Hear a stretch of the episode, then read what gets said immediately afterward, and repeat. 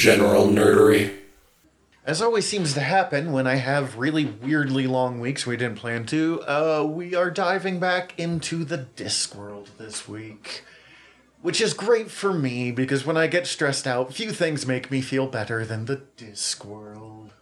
And it means that I get to continue like trying to sell everybody I work with on it. Which is just fucking gravy for me. They love asking me like what I'm doing for my various podcasts in a certain week, and then subsequently ignore whatever it is I tell them for the most part. Oh, yeah. But every time this comes up, it's just another opportunity for me to be like, by the way, guys, Hey. Discworld, hey, hey, hey, Discworld. Come on. Uh, so, Discworld on General Nerdery, your podcast about liking things. Uh, I'm Zach. I'm Tyler. And you probably knew that already. This I is hope so. This is like episode fifty something, but I think it's episode 54, 53. fifty-two. We've passed Just 'cause I like 52. I just like saying it because comic series. I can't help myself. I'm surprised um, we didn't me- when when I was putting up 52. I was like, oh, we didn't even mention 52.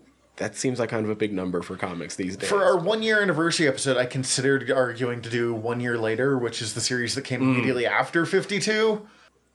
But it was just too broad a subject and like too weird nerd choice even for me. Plus, there's fucking there was Star Wars to talk about. There was Star Wars to talk about, and there was good omens to talk about, and that is episodes you've already heard. I mean, if this is 54, then we can always reference the car 54. Where are you? I, I, I don't know what that is. It was a old TV sitcom, uh, cop sitcom that get, then got turned into a movie. Okay. Uh, I did not have access to Nick at Nite like you did. Love me some Car 54, are you? Anyway, yeah. also not what we're here to talk about. In fact, we're not even going to talk about what we're here to talk about because we have other things to talk about first. Zach, what did you inge- ingest this week? Mostly Star Wars Rebels, if we're being entirely honest. Um, but let's see. We are recording this on January 4th, and my one comic goal for 2020 that I, of course, put off until the final night of 2020 was to read Machine Man 2020 and Iron Man 2020. Two hmm. bigs. And I'm like, one, I just love these series already. I, and two, on 2020, I fucking gotta.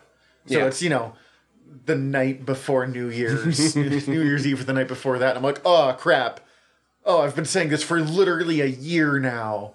And I sat down and bashed them both out. They're not difficult reads. Uh, Machine Man 2020 by Tom DeFalco and oh, I don't know who does the layouts, but Barry Windsor Smith did the detail art. So, you know, someone did the like not quite stick figures, but setting up the panel work and like is what it is, and someone Right. else just does the top work over it. Barry Windsor Smith is one of the most gorgeous comic artists of his age. Um, and it's about Machine Man, the like Jack Kirby creation that spun out of 2001: A Space Odyssey comic book. Wakes up in the far off year 2020 because this was written in like 88, I think. I think it's my age, and it's the kind of post-apocalypse and oh my god things are happening and honestly their prediction of what people would wear in the year 2020 is way closer to accurate than i thought it was going to be even five years ago when i read this Dude, not gonna lie, but for the past two years, as I've just been wandering around out in the world and like, are I'm often caught in groups of people as we have waves of people sweep through our store. yeah Fashion's a lot closer to what like The 80s the 80s and the 90s and like 90s thought what the future was going to be. Then almost makes me comfortable. Yeah, it was a little. I'm like, oh man, that's. I might have seen someone wearing that sweater and bow tie and like newsboy cap. And, It's also kind of neat though, because it's like it's everything I used to watch come to life. well, and it's kind of fun because it is that combo of I said like you know newsboy cap and weird kind of old timey stuff with 80s punk. Oh sure, bow tie and a mohawk. That sounds like a great combination. Legitimately, more power to you. Mm-hmm. I wish I had done a mohawk when I was a kid, and I still had that option. Now I can kind of do the reverse hawk. yeah. But that's closer to really just Grand Gallagher's. Canyon? Yeah, that's just closer to like Gallagher's hair than anything else. Like, I mean that that's fun. now I want to see you go as Gallagher for Halloween. Just going but- for the deep cuts. Okay, if I ever walk up with a hammer and a watermelon, you know what's going down. Dude, I'll be, I'll get excited. I'll be the only one knowing what's going on. I think. I had a period of time where I really loved Gallagher, and my dad was like supportive of it because it's a harmless. But you could tell it that he was like, "Why?" Is that at least it's not Carrot Top. Yeah, because he's a prop comedian that explodes ha- uh, watermelons. Like, how is that not great? Mm-hmm. God, I hope is he's- that not great? I really hope that I, he's not like super racist and sexist, and I just I think didn't he's notice or dead. something. Was I don't know. I'm not positive on that. I think he's be dead. surprised. Uh, but anyways, what have you been? Oh man. Uh, okay, first I binged through all the new season of Letterkenny. I have not watched it yet. The Hulu app sucks. Um, Hulu is fine. The app sucks. I finished Queen's Gambit. The chess one? Yes. Okay. I don't know if I had mentioned that I had started it before, but me and my girlfriend went through it, and it's really good. It's really good. Also, I also really enjoyed Letterkenny. It's just that we've talked off air about possibly go- getting back to that for an episode, so I, I don't want to say too much, but I Yeah. liked it. It was good. Yeah. There's eight more seasons of Letterkenny that we haven't covered yet. That's that's stuff to go when we've forgotten what to do. Exactly. Um, Queen's Gambit, really, really good. Um, in my opinion, maybe not quite up to as much hype as I've been seeing about it in some places. All the hype I'm hearing is that and Bridgerton for completely opposite reasons, by the by.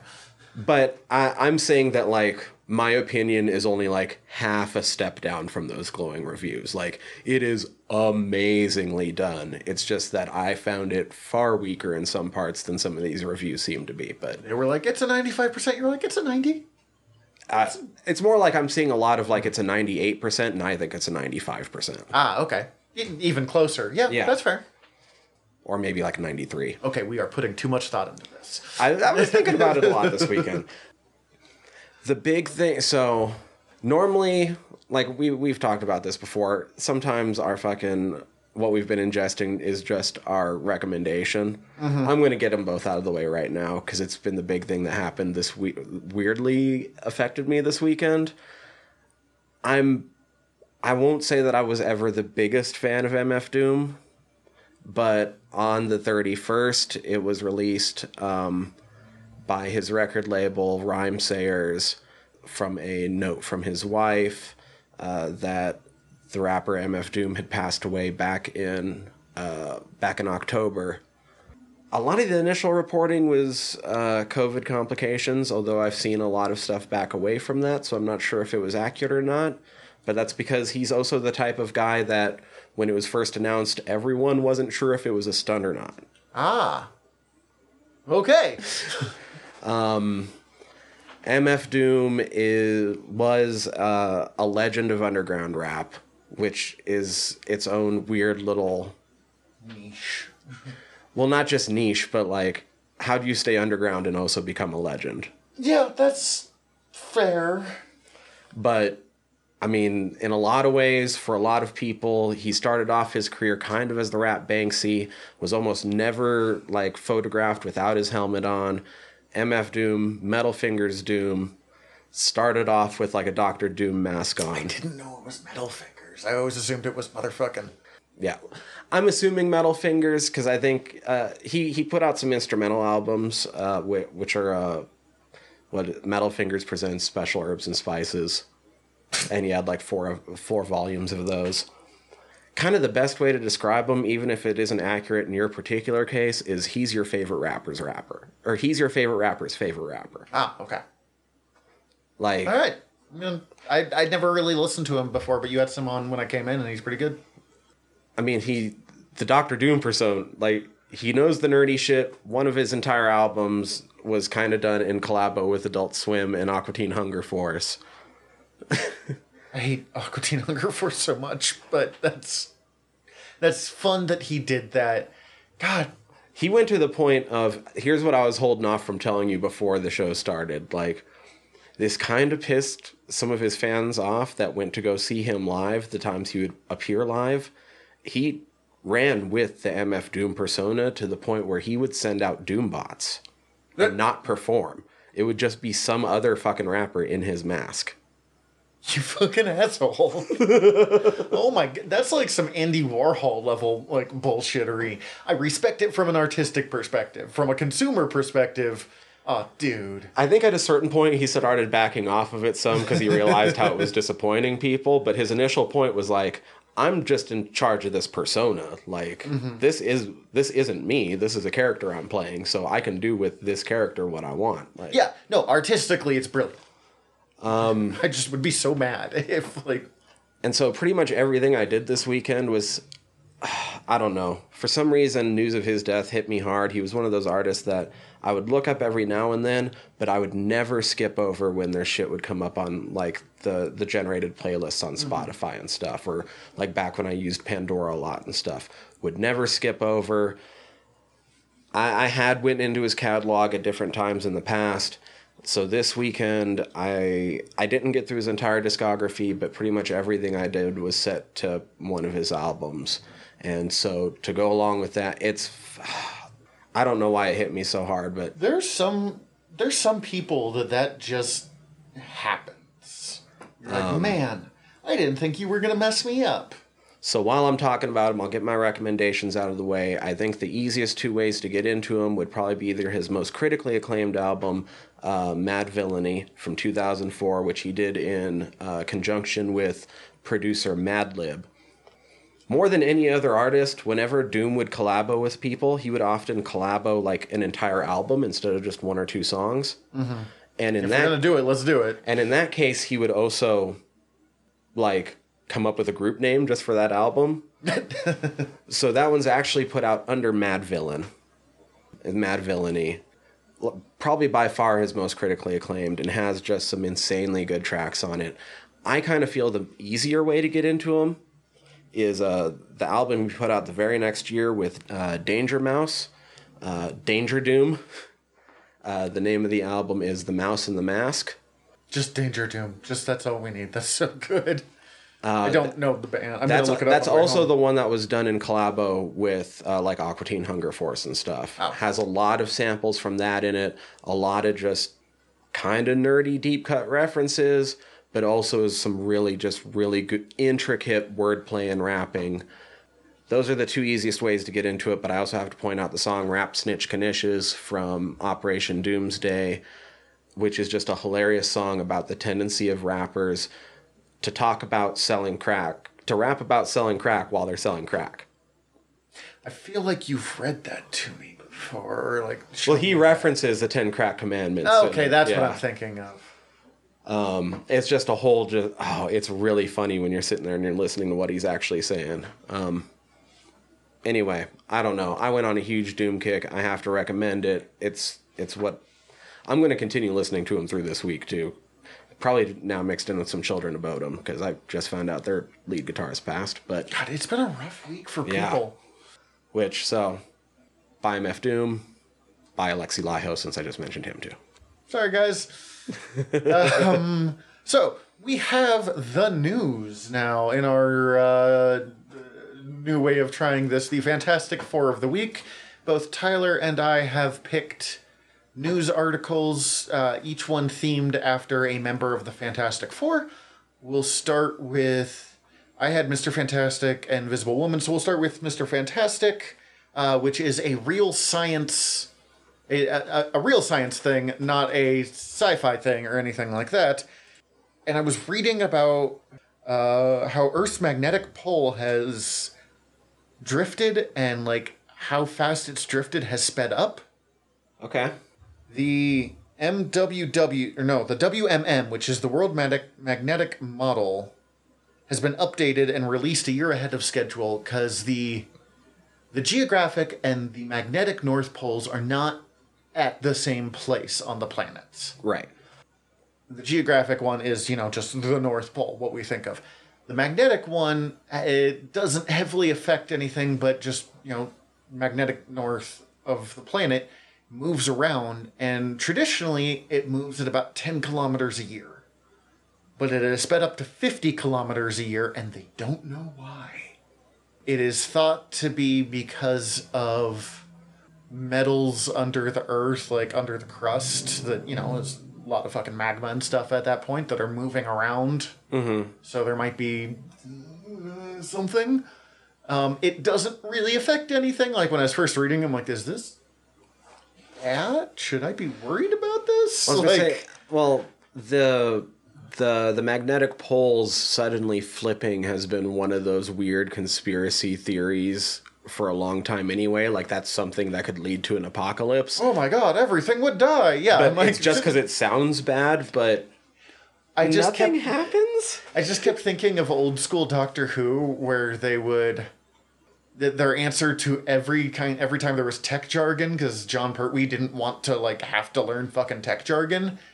He would talk up, or they, he was like, just give me one line, and so they went, uh, reverse the polarity, of, the, neutron, flow. Same, and like scientists were like, you know that means nothing, right? like that means literally nothing. But it's good tech line. Uh, I mean, even in the 50th, they still tend to say, like, reverse the polarity. They stopped the neutron flow part, but what it really means is they're going to have to do some slight tweaks to GPS, which might go a little haywire. And uh, ju- the shifting, not the complete reversal. I don't know what would happen at that point. Right. Probably nothing, or nothing significant. And they're going to have to tweak some, like, takeoff and landing things for aircrafts because they use a lot of you know like Yeah. GPS and shit like that, and just magnets. I don't know. That makes me sound like a crazy person. Magnets, how the fuck do they work? Um, God, I don't have anything against Insane Clown Posse, but I really hate that song. I really hate that song. I'm not really sciencey to know too much of what this means, other than it was kind of cool. I have to imagine that it might affect I don't know, like some birds' migration routes or something. I could see something like that. But it seems like like you said, it's not like it doesn't already move around some, so maybe their systems are already taking that into account. Who knows? I mean, it already moves. It's just, I just want to know why it's moving faster. Like that's the mm-hmm. part that would make me go, "All right, yeah, I'll, I'll talk about." it." Full confession: My original plan for this was I read an article about crashing on the moon, like an Israeli spacecraft crashing on the moon and spilling tardigrades out to the moon. So now water bears rule the moon As they should. as they should. But it turns out that was from last year, and I just didn't notice the date. Mm. So, also turns out that we have dropped tardigrades on the moon, and they're like, "Well, they're tardigrades, so they'll be fine." They're thriving. they're living their best life. They're probably Guess things- who's not worried about COVID right now? the fucking tardigrades on the moon. All right, Also, if somebody could draw us a picture of tardigrades partying on the moon, send me a reminder. I should draw us a fucking picture of tardigrades on the moon. that could be like our first shirt. Oh, yes. Tardigrades on the moon. just because I love this idea right now. Just like holding hands and like prancing. I'm hundred percent in. Um, what about you? What's your? Let's go with Johnny Storm next. Can we rename our podcast Tardigrades on the Moon? Probably not. We already have the hats. That's true. Damn it. Hat. That's General fine. tardigrades on the moon. What do we got? My uh, Johnny. Johnny Storm. All right. The Uh, hot new thing of the week. hot new things. There's not much hot new because we were in the business of fucking turning over out of 2020. Yeah, because So it's COVID and New Year's and a bunch of politic things that I don't have the energy to talk about. So the biggest things from the past weekend, right before we recorded this, is that uh, with the new year, The Office left Netflix and is now on Peacock. Being on Peacock, uh, not all of it's available unless you go for like the paid version, but it does come with some never before seen things. Oh, so if you're cool. already like a big Office fan, there's new like there's new never before shit from the office to go check out which is kind of neat including like a cold open where they completely ape uh, the matrix and try to convince dwight he's in the matrix and hank uh, the the security man is supposed is playing the part of Morpheus, Morpheus's twin brother Dorpheus. Is that the same guy who plays uh what is that, the Brooklyn Bandit in the Pontiac Bandit in um No, I'm thinking of someone else. I'm sorry. Oh, okay. The I can't think of that actor's name. Black guy. He plays, I believe, the like uh, warehouse manager or something in The Office, and he plays the Pontiac Bandit in Brooklyn Nine Nine. Oh, um, Craig Robinson. Yes, not Craig Robinson. Not right, Okay. Craig, not Craig Robinson. Uh, the late Hugh Dane. Ah, okay. Sorry. The Office stressed me out, and I couldn't do it. I lost count of the amount of times I've rewatched seasons one through five. you know, like as I was watching it, I'm like, this is really funny and I'm enjoying it. And then we got through the part that uh, Pam and what's his name got together, and I'm like, that was the main thing, like keeping me going. Now I'm just really uncomfortable at Steve Carell's character. I get that that's on purpose, so that's a choice, and it is very well done. It just sets off my anxiety. like, Um, and since that's not much, just saying that there's new clips, uh, there's also a giant rumor that Netflix is possibly going to start working on a Elder Scrolls TV series. That could be interesting. It is a really slow week for fancy, exciting nerd news. We don't. It doesn't come up much right now. Uh, um, and honestly, I know what your last story is, so I'm going to go into the Ben Grimm and get Yeah. that boringness out of the way too. there also was, like I said, It was. We're recording this just after New Year's, so most of this was the week between Christmas and New Year's, which already just doesn't exist in the first place. That's not how time works. yeah. And all the big news is that's currently going on is not genre news. We're not talking about that right now. I'll yell too much. Uh, so this is interesting. The most thorough and in-depth look that I have seen about Marvel's The Eternals so far mm-hmm. is because Red Wolf, a clothing company based out of India that's doing most of the tie-in merchandise, has released descriptions. They are So not that- fucking talking about Eternals. I have barely seen anything put out so far about Eternals, and it's supposed to be coming out this year, right? I think. s- I think Like it's kind of, of, early years. this year. And it's one of the ones that is like could be most interesting. No one knows quite what to fucking expect from Jack Kirby's Space Gods. It's got a big name cast. Like, isn't Angelina Jolie in it? Yeah, yeah, and uh, Kit Harington And- from Game of Thrones. Oh god, one of the actor, funny comedian guy who's suddenly super buff and it's weirding people out. Oh, uh, Kumail Nanjiani. That's the one. Really? Dude, Camille? yeah, he got ripped. But I also love how I would too honest if I got paid that much Yeah. money to. He's like, I can't do this by myself. This is because they sent me a person. Like, I requested it because they didn't. They told me I didn't have to get in shape. But he's like, I want that Chris Pratt. Like, I would uh, I would want to try it too. I understand. you know, if someone was going to pay me an obscene amount of money and hire someone to make all those choices for me, sure, I'll try being stupid ripped for a while. So, it's a it's a little bit to read off here, but because it is the most information we've got from what's going to be the Marvel Cinematic Universe version of the Eternals, Hit me.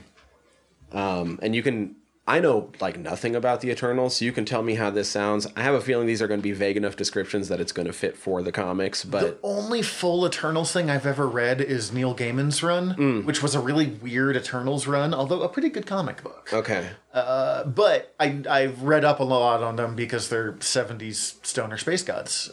So here's the information that is coming to us through Red Wolf, the clothing company, from their shit that they've been given from Marvel to give merchandise. Who makes up the Eternals team, you ask? Ikaris is the tactical leader and most powerful Eternal and takes pride in keeping the other Eternals safe. Moral, kind, and charismatic, Ikaris boasts the power of incredible strength, flight, and the ability to project beams of intense cosmic energy from his eyes. When the monstrous deviants return after centuries, Ikaris leads the charge to unite the scattered Eternals to stop the new threat. You bet we'll have some Ikaris t shirts available as well. Uh, Sersi is the Eternal with an affinity for humanity. Sersi is a happy working as a museum curator as she is saving as she is saving humans from the threat of the deviants. Sersi has the ability to manipulate matter, changing the makeup of any non sentient material she touches.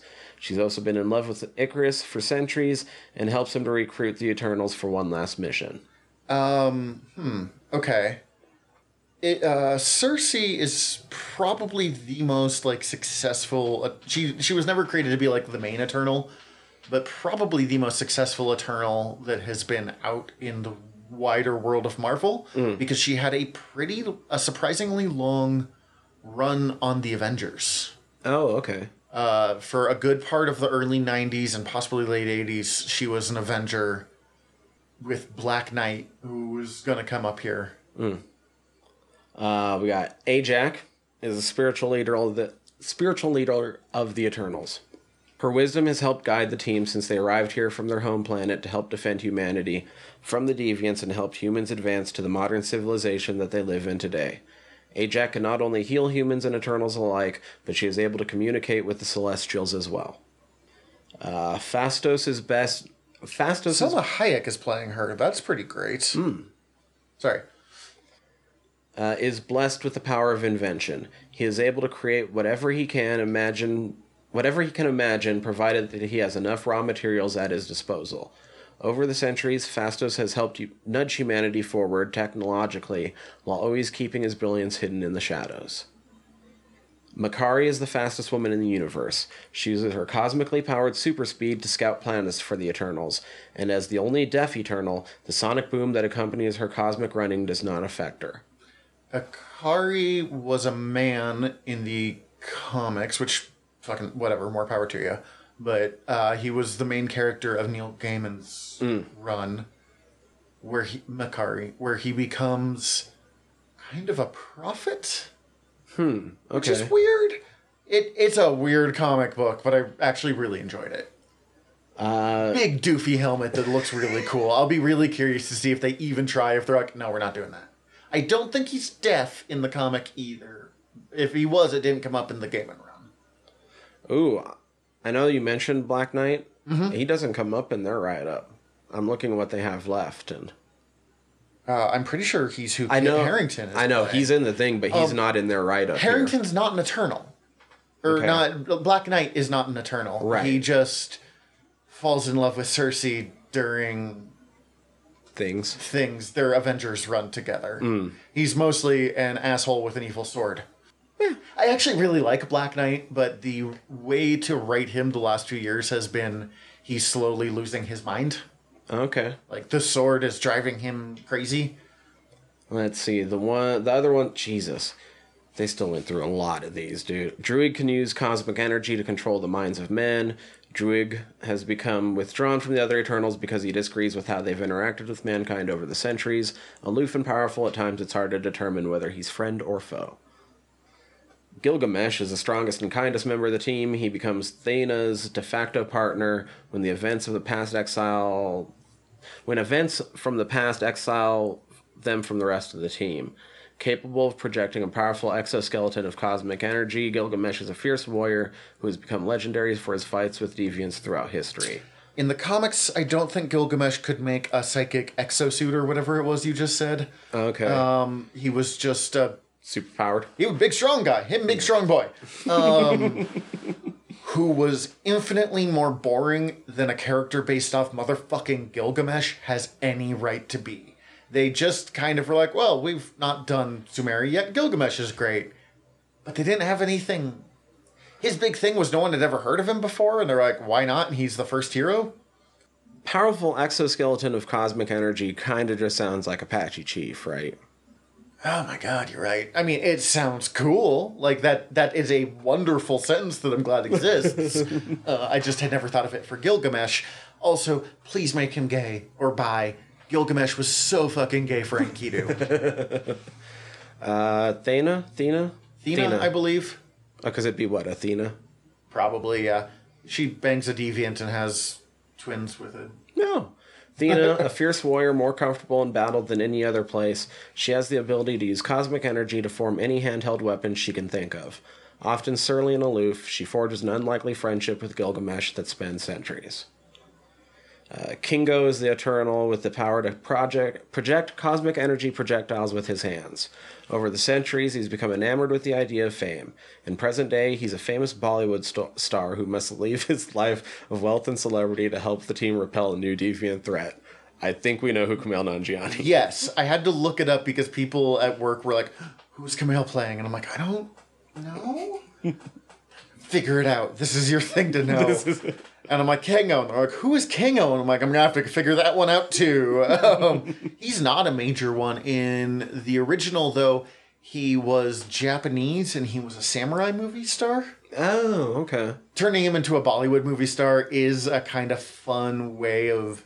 There's something really funny about turning a Bollywood star into an action hero to me. Like, that's. That's gonna be so That's good. clever. That's gonna be good. And no one fucking cares about Kingo in the first place. It's Kingo. Uh, and finally, Sprite, who happens to be a 12 year old girl. Sprite has the ability to cast life, lifelike illusions. Her friendship with Sersi hides a world weary sadness because she's been treated by like a child by humanity for centuries. But Sprite is much stronger and cleverer than she appears, which will come in handy as while they battle with the deviants. Another one that was a boy in the comic, and I'm pretty sure gets murdered at one point by Zuras, the head of the Eternals, because he like fucked around and found out. Okay. Like, he would. He was not. Uh, Sprite was not in the right in that story where he gets killed. I mean, don't kill people, but same thing. Uh, we will definitely do an Eternals episode when it comes out, just because I'm so fascinated to see what is that even going to be. And they got Kieran Gillen, who's one of my favorite comic writers, to write a new Eternals comic to like come out around the same time. Which, hmm, he's just fucking weird enough to be perfect for this. Anyways, it is time for our Sue Storm, which is the uh, news piece you might have missed. Let's be honest, a lot of times in my case, it is going to be comic stuff because that's stuff that isn't as noticed as opposed to like big movie news. Um, but it is also the week that we were talking about in between Christmas and New Year's, so there hasn't been a whole hell of a lot. Uh, but Marvel has made a big deal about the fact that in Amazing Spider-Man 62 by Nick Spencer and Patrick Gleason, Spider-Man will be getting a new costume. Mostly does it sounds like Gleason was involved in the design, but it was mostly Dustin Weaver who really threw it together. Okay. Um, Gleason has been an artist that I've been really fond of 15 years now, and he did a really great Superman run before heading over to Marvel. And Marvel has decided he's like one of their young new talents, which is confusing to me because he's been around for a while. But uh, Dustin Weaver is he can look his work can be a little wooden sometimes, but it is some of the most straight up beautiful comic work that's come out in years like from a purely artistic skill level. It's an interesting costume. They're treating it like it's going to be a big, like, permanent change. No one believes that because if the black and white Venom costume can't become permanent, as fucking classic as that look is, you're gonna go back to the red and blue. It's Yeah. Spider Man. This one keeps reminding me of something, and I can't quite think of what it is. It is gonna look like absolute fire when it comes up in one of the future Sony Spider Man games. That's true. it is going to look so fucking good in this. Uh, if you haven't seen it, it is a. It follows a lot of the same design of classic Spider-Man, except instead of the red with webs part, it is white, and it's got a bigger spider with that it like glows, and there's a bunch of like neon linings, uh, and it is much more techy looking. Yeah. like obvious techie looking. Yes, it looks much more like a helmet that he's wearing, which is not a bad idea. Like if you're gonna fight crime, some kind of actual protective helmet instead of a mask tends to be a good. Yeah, it it is def. It's I hadn't really caught on the fact it's more helmety, but you can even sort of see where it connects in the back. Yeah, I can basically see where the seams would be. Uh, the thing that revealed it really is look at how they do the ear. Right. It is very kind of round. I think I like it. The more I'm looking at it, there is something a little off about it, and if they keep it in the long run, they will end up making slight modifications, likely to make it. I think it's just a little too busy. The eyes remind me of Gurr. Oh, never am seeing that. Uh, the eyes made me think of Blue Beetle. Oh, yeah, I see that too. They've they're kind of uh, instead of the classic Spider-Man shape, they've got kind of a black area that's Spider-Man shape, and then kind of orby, round, more Like bu- actually bug looking. yeah. kind of moth going lamp meme eyes um, sticking out. It's cool. I looked at it and automatically started thinking about how I would make it. I didn't notice until I saw it on a bigger screen that it looks like it's all white at first, but it's got There's some. It looks like weird, some gray, that's. techie look. I don't. I think that's completely unnecessary. There's gray that's not shading. That's for sure. There's gray that's like the suit. Um, I would not have done that. I would have just kept it all white because it is already using black, white, blue, and then a kind of orangey red glow. Adding in gray makes it super complicated. Uh, it's a tiny little quibble, but my least favorite thing on it is the boxiness of the back of the hands. It looks like there's some sort of, um, I don't know, some sort of computer set into the back of them. So maybe it's to switch up the type of webbing he's using or something. But Yeah, I bet you money that it's going to have a little holographic display that like pops up and he can, you know, Tony Stark it. but um, it's weirdly boxy compared to the rest for me. Yeah, if they had integrated some of that into his boots as well, I think it would have worked better. Like, there's ways you could have made it work, but it's unnecessary. What I, think also- will be dope is him appearing behind somebody in like shadow and you having only the suit fucking the glow glowy bits and the glow eyes. No, I think it's got some really strong aspects to it. Um, for some reason, I keep expecting him to have like ninja tabi boots, the kind of like two toed Yeah, boots, but he does not. And I don't know why I feel like he needs to have it.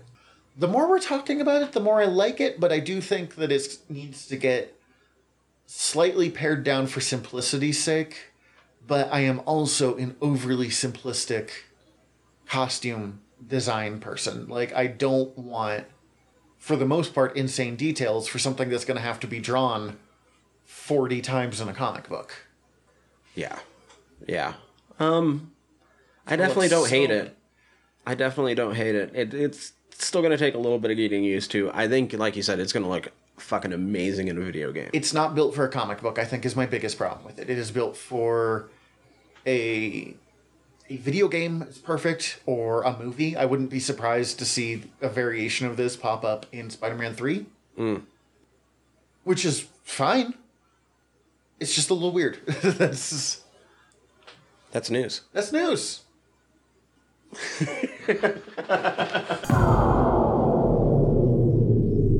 So, Feet of Clay by Terry Pratchett, once again diving into the watch of Ankh-Morpork. Uh, you had this up. What year did this book come out? Uh, ninety six. And what number in the Discworld? Do we know what?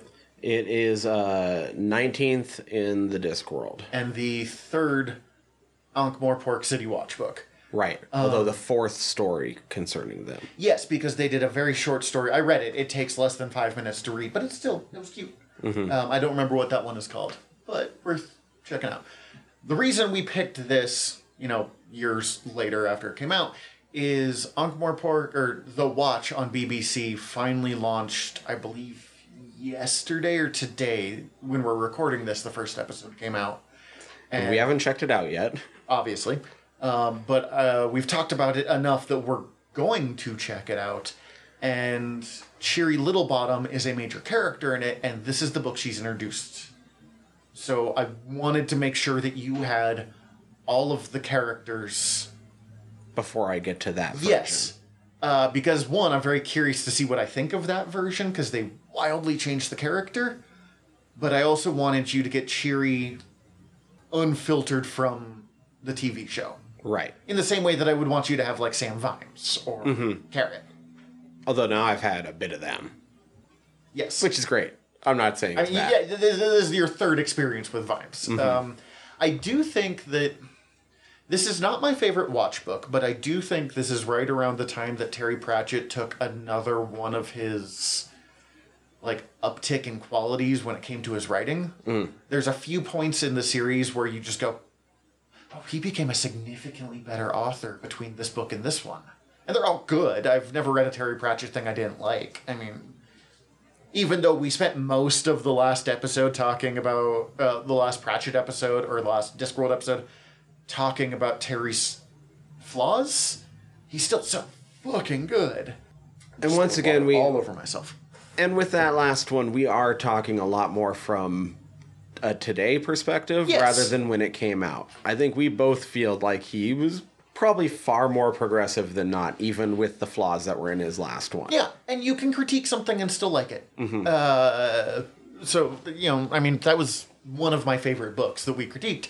But also, we're going to try and not to do that quite as much. One, I think he has a better balance of how to express social issues a little better by the time he's doing this because he's done a couple books with that. And just two, it would get boring to do episode after episode of here's where Terry was imperfect. Right, right. And I don't want to do that because I, even with us doing that last episode, like, fucking loved that book. Oh, so good. Um, anyways, this book, I enjoyed more. it's a better written book. Uh, and he's found his feet a lot more with what he wants to do with these characters.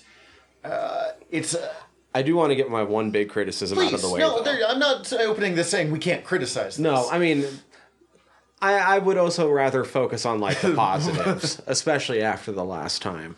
But there was one change that bugged me. what's that?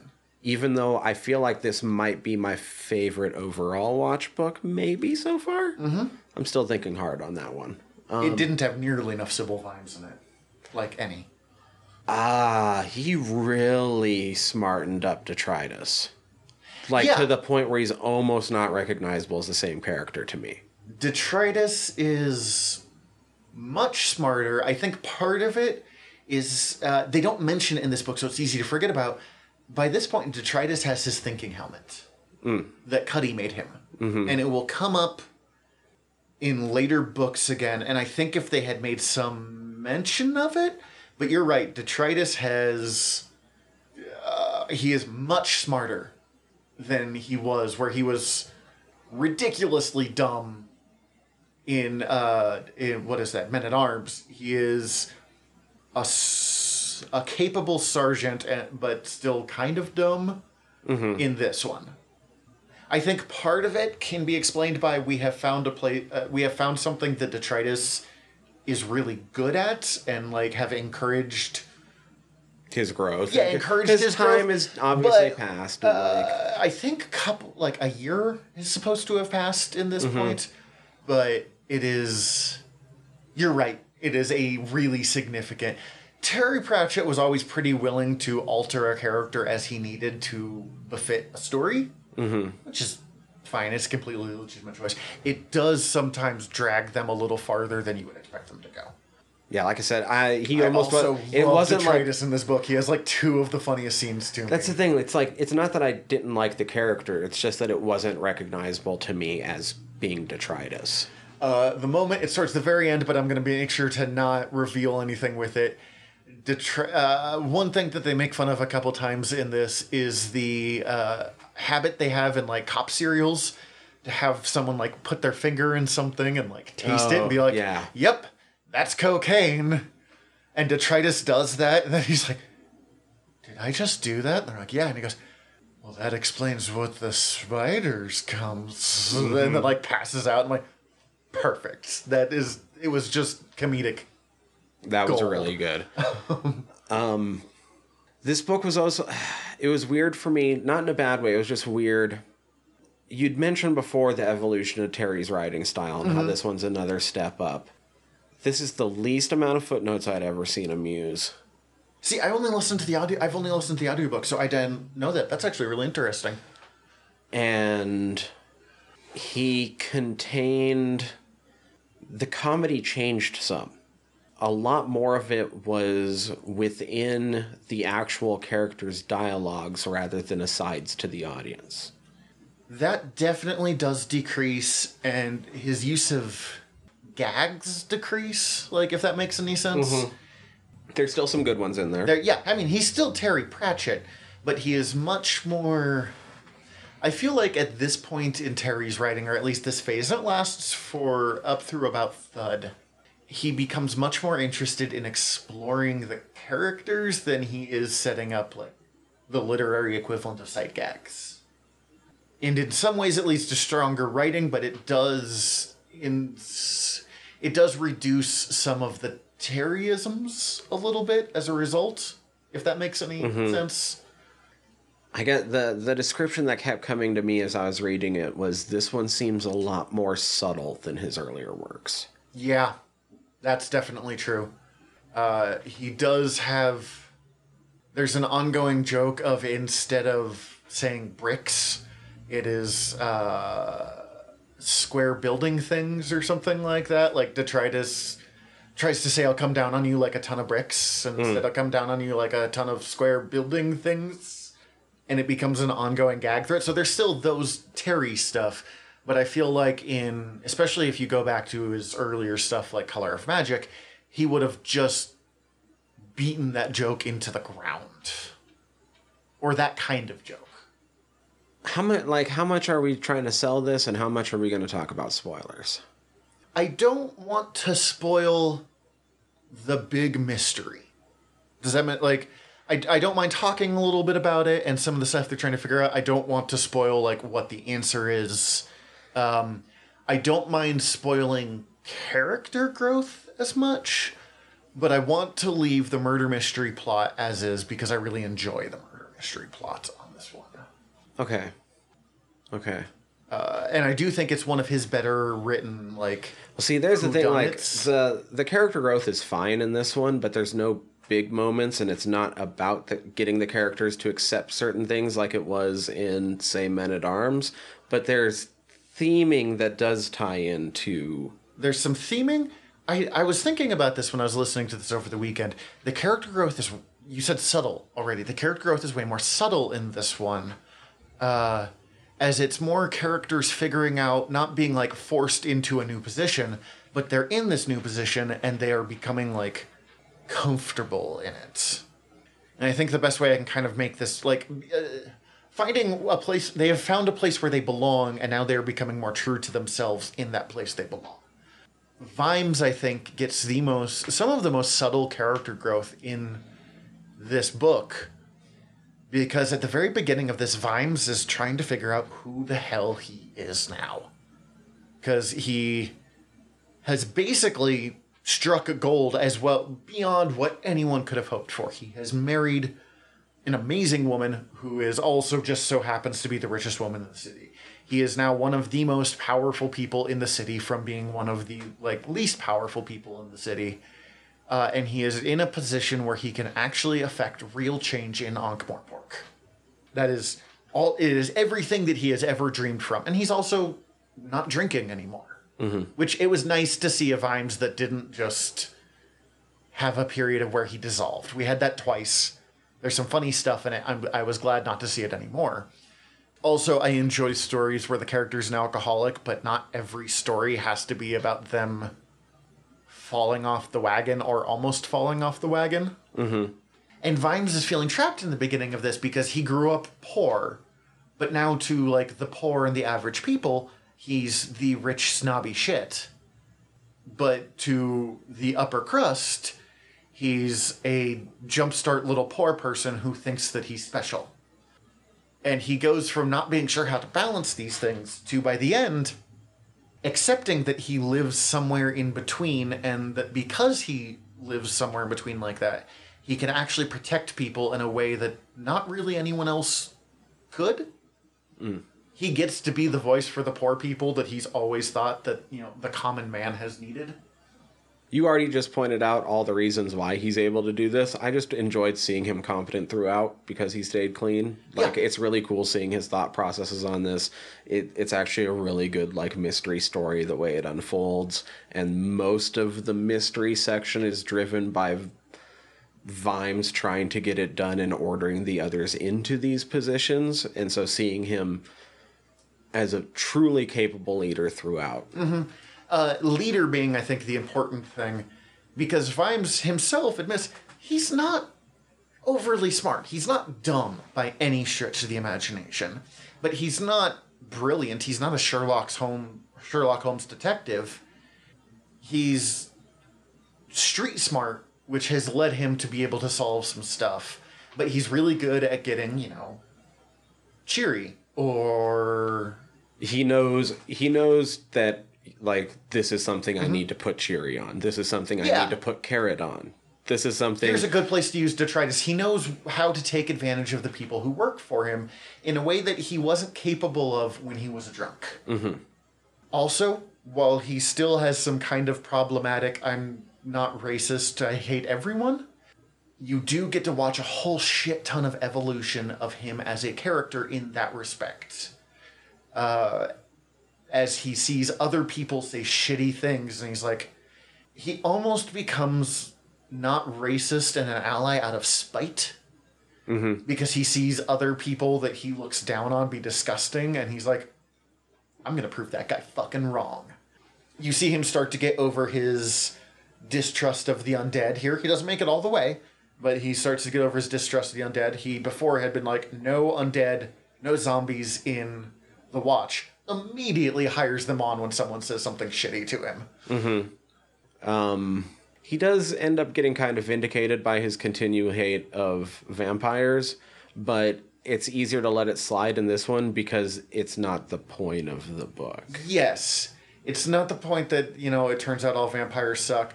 It will take Terry a few more books before he really starts examining vampires as a like concept here. In this one, vampires are still much more uh, they manipulate and they hunt other people. So it lets them use, you know, allegories like the rich and powerful who prey on the weak. Mm-hmm. Dragon King of Arms is creepy as all fucking get out, though. So, I hated his speech pattern so much. oh my god. And hearing it spoken, like in an audiobook, does not make it better. Let me promise you that. Oh, I bet. the person who did it had made him always sound kind of like mucusy. I hate it uh, already. yeah, it was it was a very like it was a good character choice for him. It made that like creepy laugh he would do in the middle of stuff better. But oh, I love at the very beginning you see how much Vimes is actually making a difference with how often the assassins are trying to kill him now Oh, and the amount of like traps that he has sent to like stop the assassins. He keeps like bear traps in all of his hedges and uh, will put shingles on his roof on like wheels on one of them. So when an assassin goes to like try and get a position, they'll just suddenly go flying off, mm-hmm. fall into the dragon pen. That was. I wish that came up more throughout it, but that was a fun way to open up the book. Um, it never becomes a major plot point. It does become kind of a more ongoing theme theme as higher and higher ranking assassins are trying to take out Vimes and Vimes being like, You guys suck. Man, I got street smarts. like It was neat, kind of getting to see the drawbacks of Carrot. Carrot's a little sexist. Carrot is the traditional action like Prince Valiant hero. And those characters are a lot of times a little sexist. I wasn't even thinking that part of it. I mean, that gets brought up a little bit, and he's he has a little bit to go, but he's also not the worst about it. No, he's not Especially by the- any stretch of the imagination, but it is interesting to see Carrot get flaws. What were you? it's more. It's kind of everything. Oh, I mean, pick a scene where Angua's thinking about him and not actually talking to him, and what she thinks about him, and it's basically every single one of those scenes is listing off like these things where like He's really the, infuriating the, the to be only around. yeah the only reason like this is cool is because he legitimately is a believer Yeah, he's. Uh, you would be a really obnoxious cynic if you didn't somehow like hundred percent believe these things. but it's not he he tries to keep too many people happy at once but Mm-hmm. and he's too good at it We we are at this point seeing Carrot and Vimes rubbing off on each other much more like ingrained into their personalities. Vimes seems to have taken to it better than Carrot has. Like Carrot hasn't evened out quite as much because with Vimes it's just being forced to realize that he does care about people. He's just pissed about it, which one of my all-time favorite character archetypes is the hero that wants to save everyone but is mad about that fact carrot needs to learn that it's okay to play favorites a little bit and it's okay to yeah actually I, d- I don't think i have a better way of putting than that um because he values his relationship with everybody the same amount and i think he values you know or he at least seems to. acts like it yeah his actions are that of I think he cares about everyone just as much. He just cares about Angua in a very different way. But because he doesn't really know how to explain that in a way, you know, he just is like, "Yeah, I love you." Mm-hmm. But but you're like, "But you love everyone." And in Carrot's mind, he's like, "Yeah, but I love you this way." Like and Carrot is in some ways, I think, kind of that concept of there isn't actually a limit on love. There's just different kinds of love for different relationships in your life. But for someone who would treat that absolutely equally for every person he met, I can understand how that would be the most infuriating thing in the world to date. Mm-hmm. And Angua, who is already so jumpy and so ready to leave at the drop of a hat, because she's a werewolf, like, some people take that real personal she's spending this whole time being like, "There's no way this can last," and Carrot's like, not really helping things "You're great.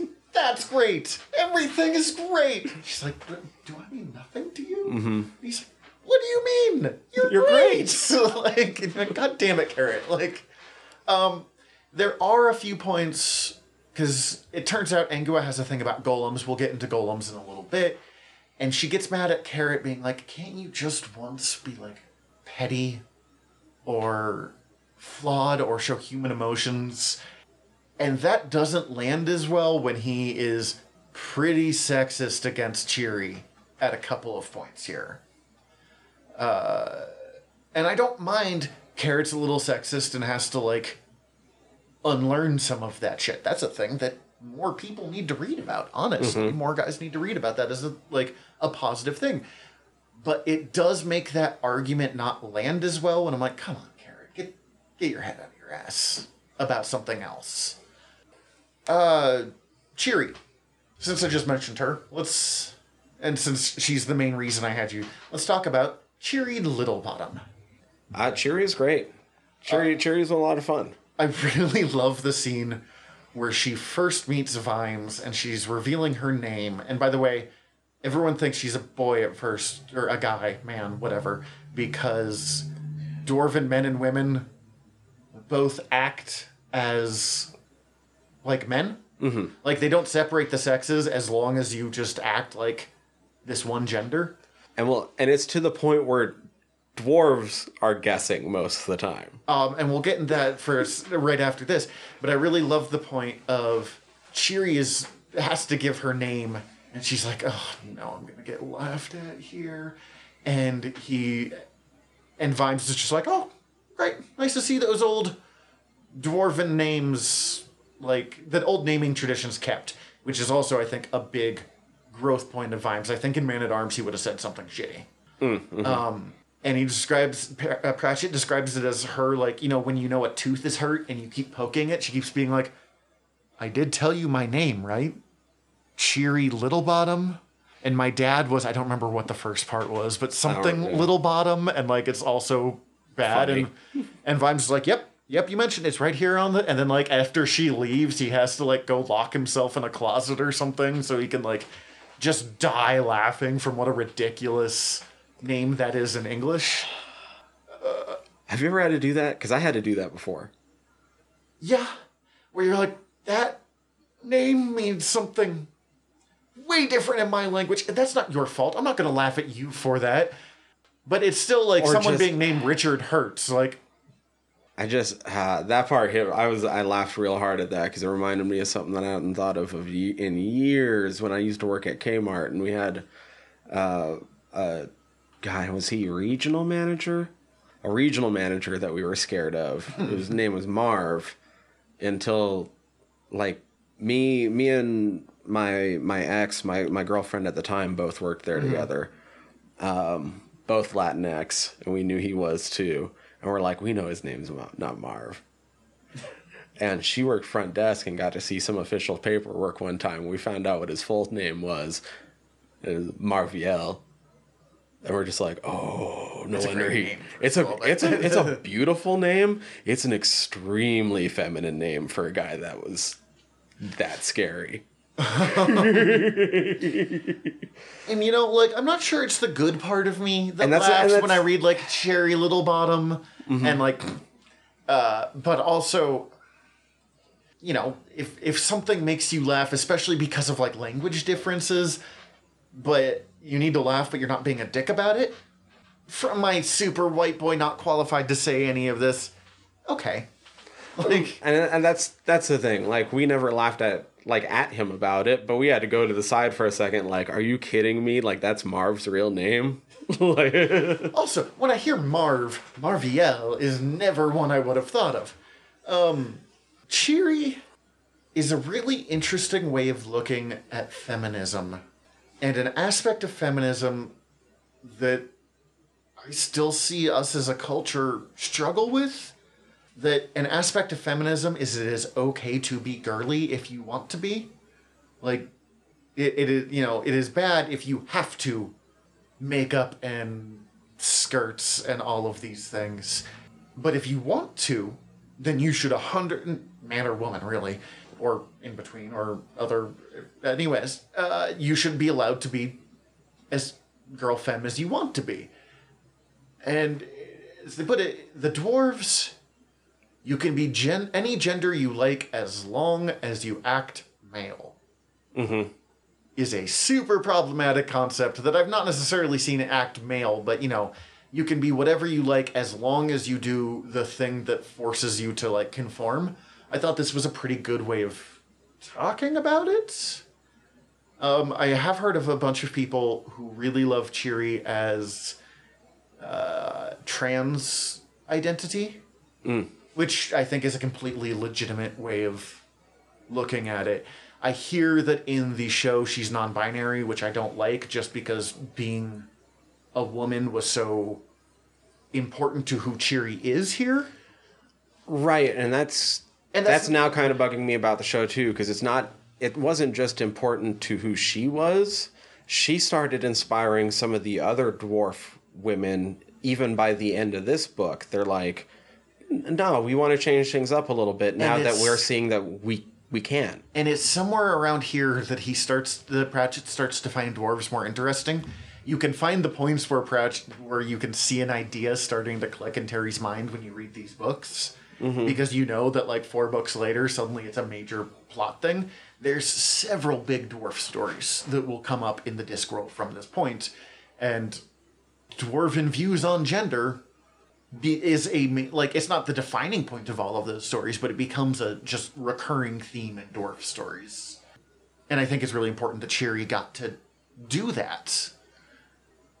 Uh, and also, I have no problem with a non-binary character. Like, yes, please give us more non-binary representation. I Just this character, it seems. it is so important to Cheery that she be allowed to be a woman that taking her away feels like substituting one representation for another. Like we can only have so much representation in this show, mm-hmm. so w- you know we we have to d- replace it with Cheery. Honestly, Nobby Nobbs would have been my choice. Yeah, Nobbs, Nobbs makes sense. Uh, which you know, you'd have that's a risk on that one because one of the running themes of Nobby is that he's ugly, and I don't want to like send wrong messages there. But there's something so interesting about Nobby in the first place that I don't know. I, for some reason, I feel like it would work. Does start wearing dresses in later books. Hmm. I'm not sure if I knew that. I think you I- mentioned it before, but I it know comes I up in it was in Jingo, uh, and it's it does a pretty good job of not being Bad about it. yeah, like it, it's not perfect, but it, it it does lead to some interesting character growth for Nobby, which I never thought. Nobby is timeless as Nobby, and he doesn't really stop either. But Nobby was used in an interesting way in this one. Nobbs didn't have much growth himself, but tied heavily into the themes because of who he was and how people changed themselves around them when mm-hmm. there was a hint that he might be a uh, knob. turns out that it looks like Nobby is actually the Earl of Ankh, and it's a major story point. And my favorite part of this is Nobbs is pissed about it. He does not want to be the fucking gentry. Right. he is he is class solidarity although in a very craven way because he's like if money came with it sure but if you're just going to give me the title this sucks.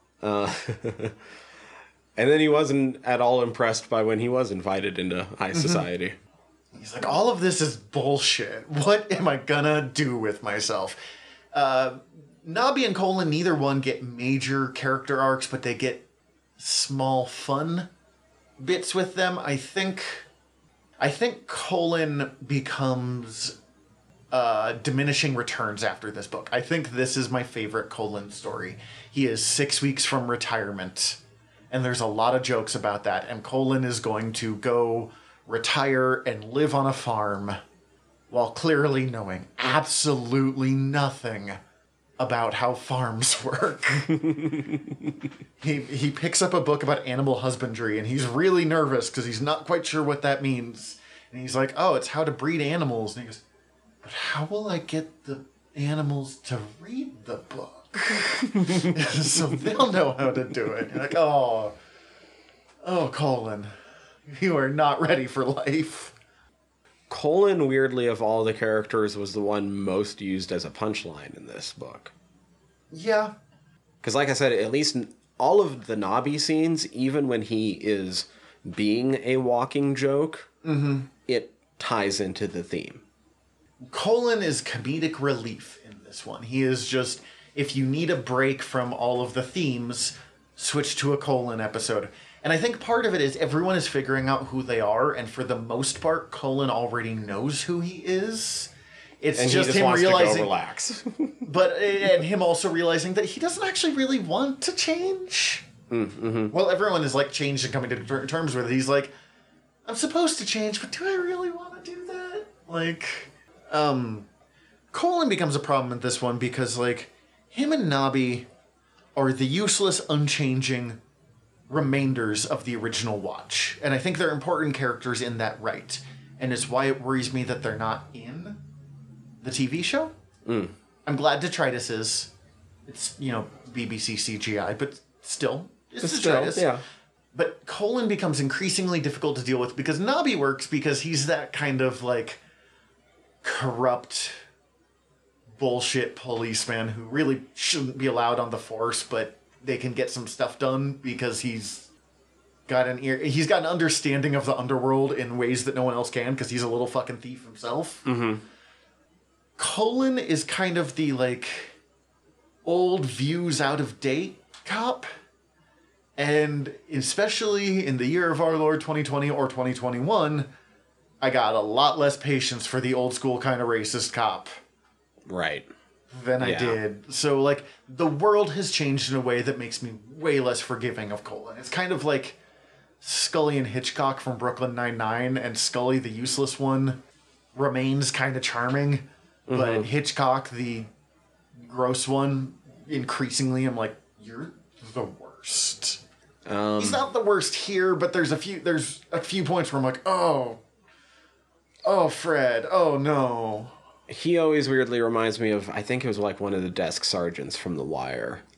that tracks. He he is like the eminent, been there too long. Cop sergeant. Mm-hmm. Well, we haven't really talked. Well, I mean, we mentioned Carrot a little bit, and Carrot and Angua. I feel like we didn't. And the Angua stuff is kind of interesting, just how much she is ready to bolt throughout mm-hmm. all this. This is ang- I, it felt more like setup than anything though, and I think I think you mentioned before, like you do go into like the Uberwald stuff more and later on. Yes. This is. Angua is an interesting one because it, I think sometimes Pratchett kind of does Angua dirty because she never quite. All Angua's stories kind of end up being more as like setup for major developments in the men around her. She never quite gets a full arc in her own right that's not about a dude, about hmm.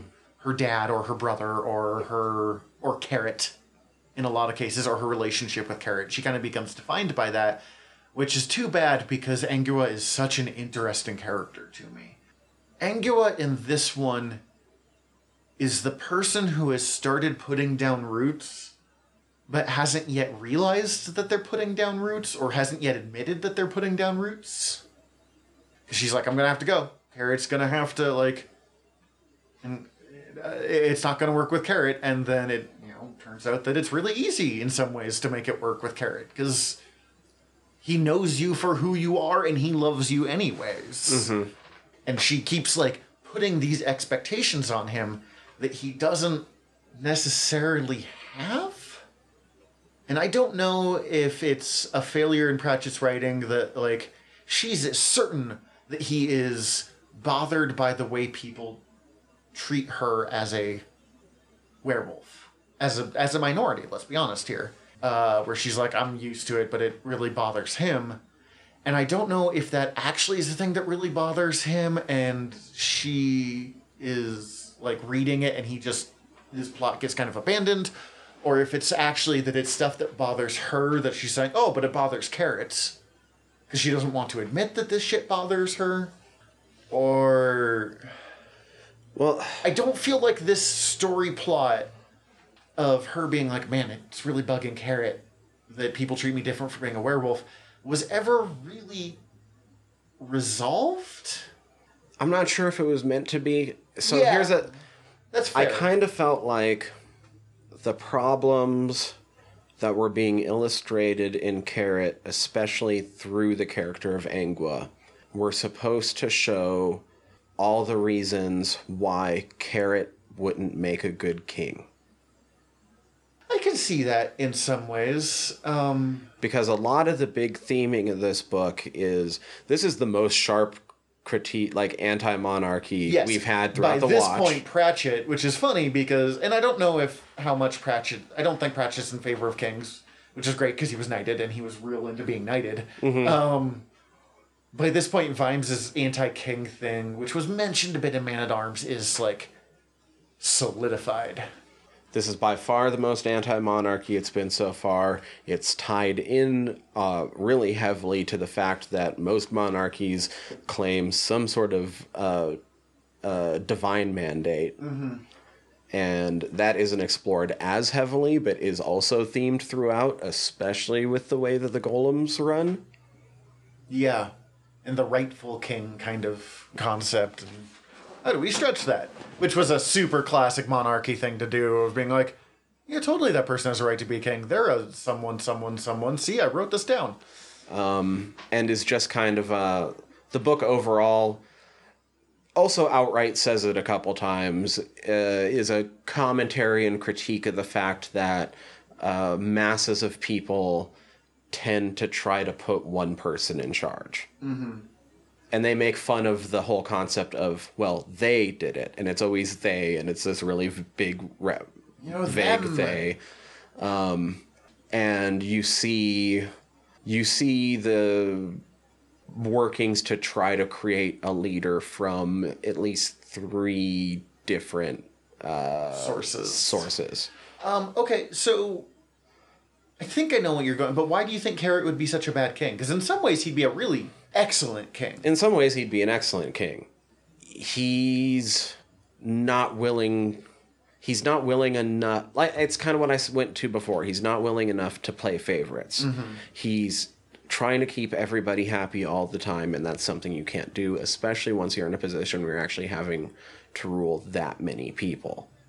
Yeah, this is the patrician rules not by keeping people happy but actually by keeping people pissed at each other but in an organized way mm-hmm. And not even so much pissed at each other as in pissed at him. But it's more it's better to have him around than not. Um, I, I really think it's an interesting way of looking at the patrician because before when we've seen patrician he, the patrician Vetinari's been a really dark character especially in like guards guards. He's a really cynical character.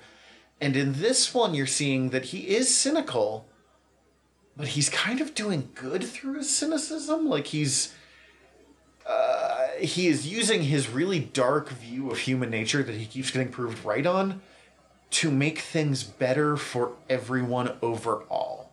Like, there's not, you know, nearly as much wild inequity, even though there is still a ton of wild inequity, but things are going overall upwards for everyone.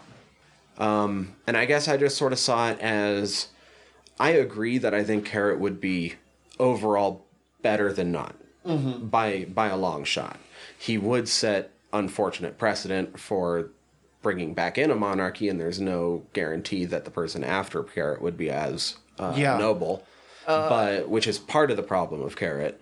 But the bigger problem is that through Carrot would unintentionally be very both sidesist. The way he treats Angua is the way that special interest groups would be treated in his kingdom. Yeah, that makes sense. Yeah, okay, I can definitely see that. Uh, at this point, a major theme seems to be like, we have moved beyond kings, we don't need to come back to it. And Carrot believes it because Vimes believes it. That is, I think, another failure of Carrot's, although he does it in a way that works out because he's Carrot, is he is too willing to look up to Vimes some cases, I think. I, I see. I mean, I, I see what you're getting at. I see it a little bit more as we're lucky that he ran into oh, I Vimes I absolutely agree there. And I do like because I think Carrot could have been molded by someone else to much more devious ends. yeah, if someone like let's be honest, if Dragon if Dragon King of Arms, the vampire in this, had found Carrot instead, oh, things would have gone really, really badly. But mm-hmm. having having someone to really force Carrot to think about like uh, again, kind of what I was saying about the the patrician of using that cynicism to help people. He's taking the cynicism, but he's finding the good way to look at it and like really believing it. Mm-hmm. Um, it, it's lucky for both Vimes and Carrot that they have each other. Yeah. Uh, Let's let's talk about the golems a little bit. The golems were cool. I I kept getting distracted by the fact that they had all like legit like uh Jewish names. Yeah. Um, Which I mean, I thought was a cool reference to where the lore of golems originally come from. But the fact that they named one Meshuggah, which is also the name of a really influential metal band, just was a little distracting to you. Yes, I can see that. Uh, this is, I believe, the first time that golems appear in the Discworld, or if it's not the first time, it's the first time they get like a major story point. Mm-hmm. Usually, when something like this of like, oh, now it's the golems, means that it's something that got mentioned in passing in an earlier disc novel that Pratchett went, you know, that would be fun. like, remember that thing like four four books ago? I think I could make a book about that. Uh, so they might have appeared earlier than this. Golems are kind of droids from Star Wars. Yeah. In this, in a lot of ways, they are engineered to work. They don't have they don't have voices. They they make Vimes's kind of role and realization that he needs to speak for the voiceless extremely fucking literal mm, in Yeah. this. Something is kinda- going on with the golems is like one of the major plot points. But Well, in this book, as a whole, almost is an extended version of um, that. God, what's the name of the the Star Trek episode we covered? Measure of a Man. Yeah. This like, book is kind are of the they Mm-hmm. people or not? Um, it's a classic, usually science fiction trope, so it's kind of fun to see it brought into fantasy. Uh, I would be curious. To, I could be really overthinking this. I'd be curious to see what Jewish fans think of the use of golems. I've I've met a few. I have a few Jewish friends that are not a big fan of golems being used in fiction from non-Jewish creators in kind of an appropriation kind of way. Well, I especially Uh, wonder I what they would think know. of the outcome because of uh, what Dorfl ends up being the first one of, mm-hmm. and how all that's used. Because so Sorry guys, it's hard to talk about these without I'm trying to think like, do we want to give up on spoiling or not? Or I really We've went this far. Okay, we From here this. on out, there might be spoilers. Okay.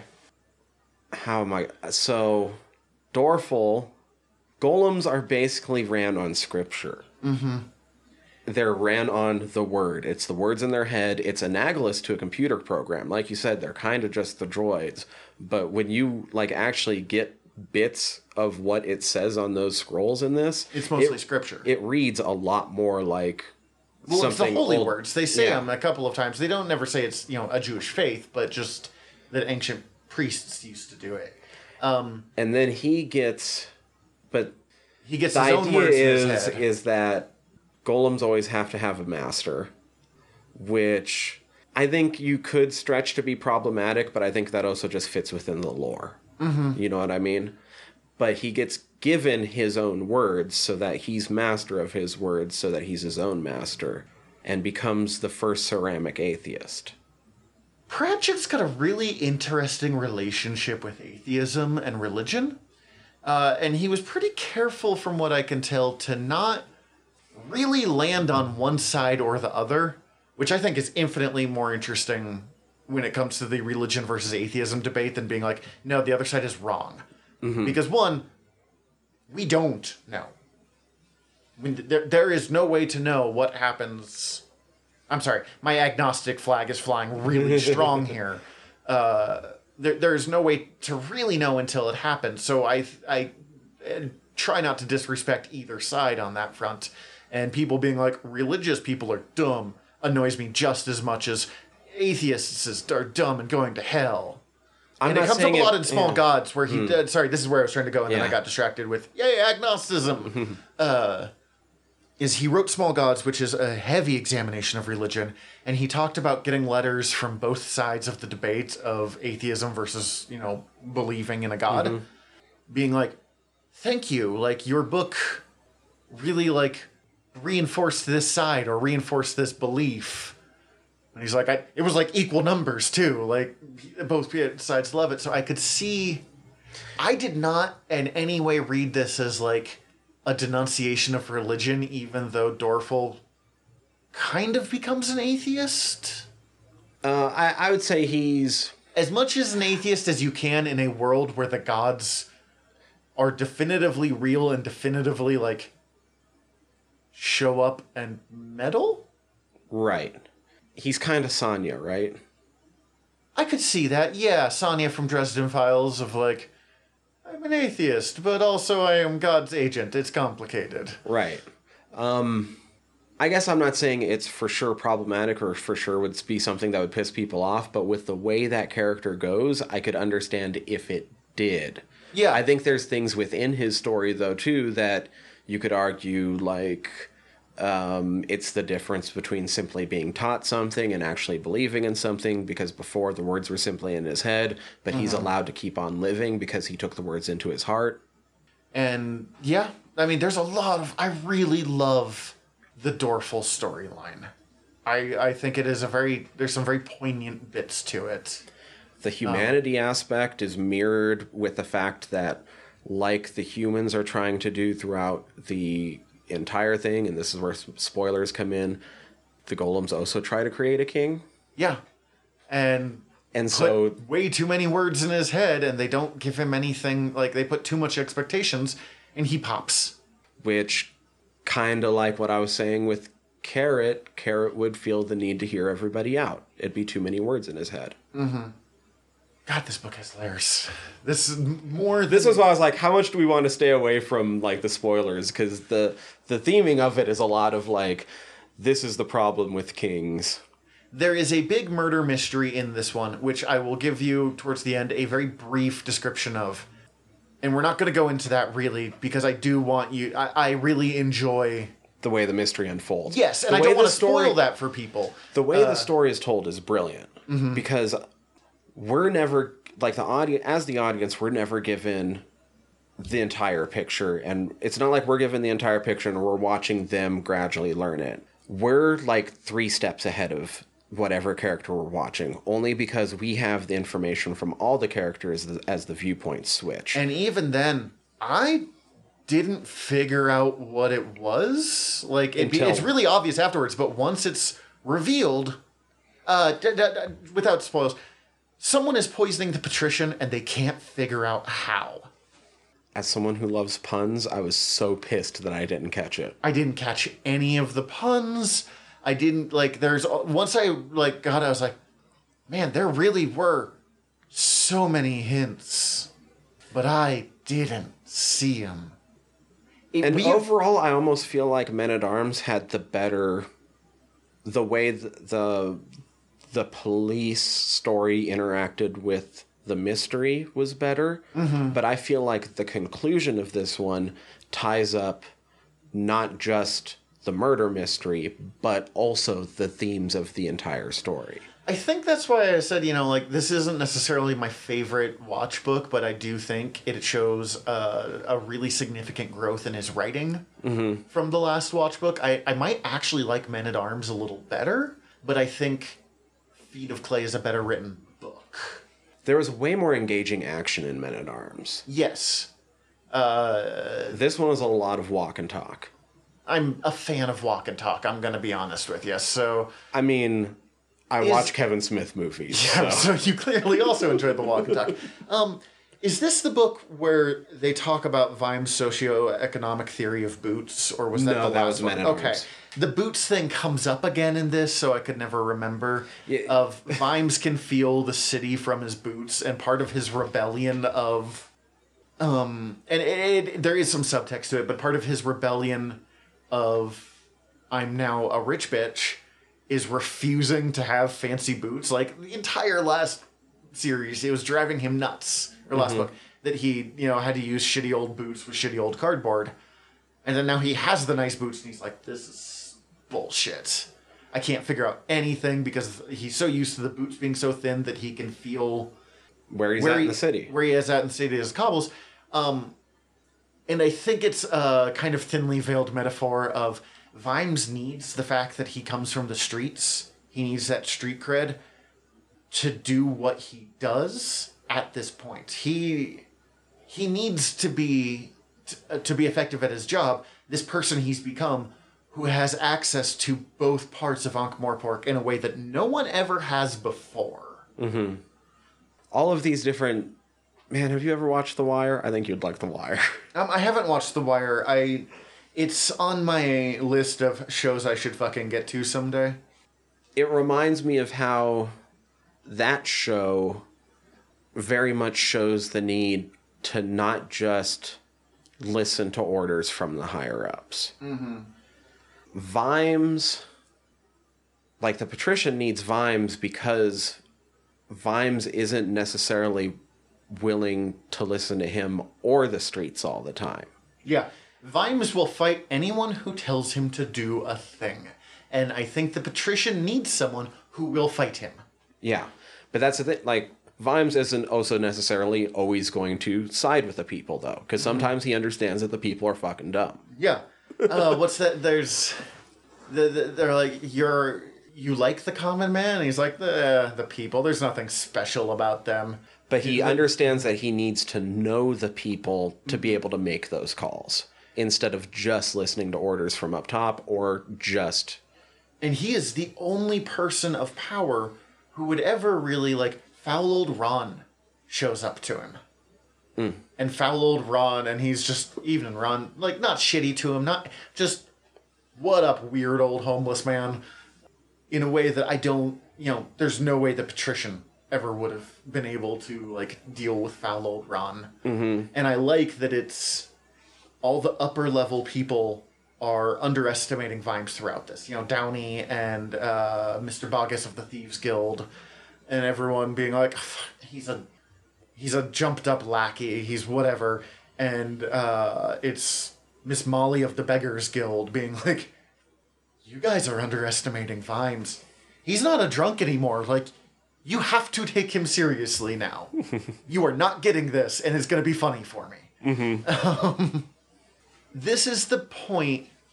Pratchett talks about this that he says after a while with the watch books, and I bet this is the point, it becomes really difficult to set stories in Ankh-Morpork because it uh, too quickly would become a watch book.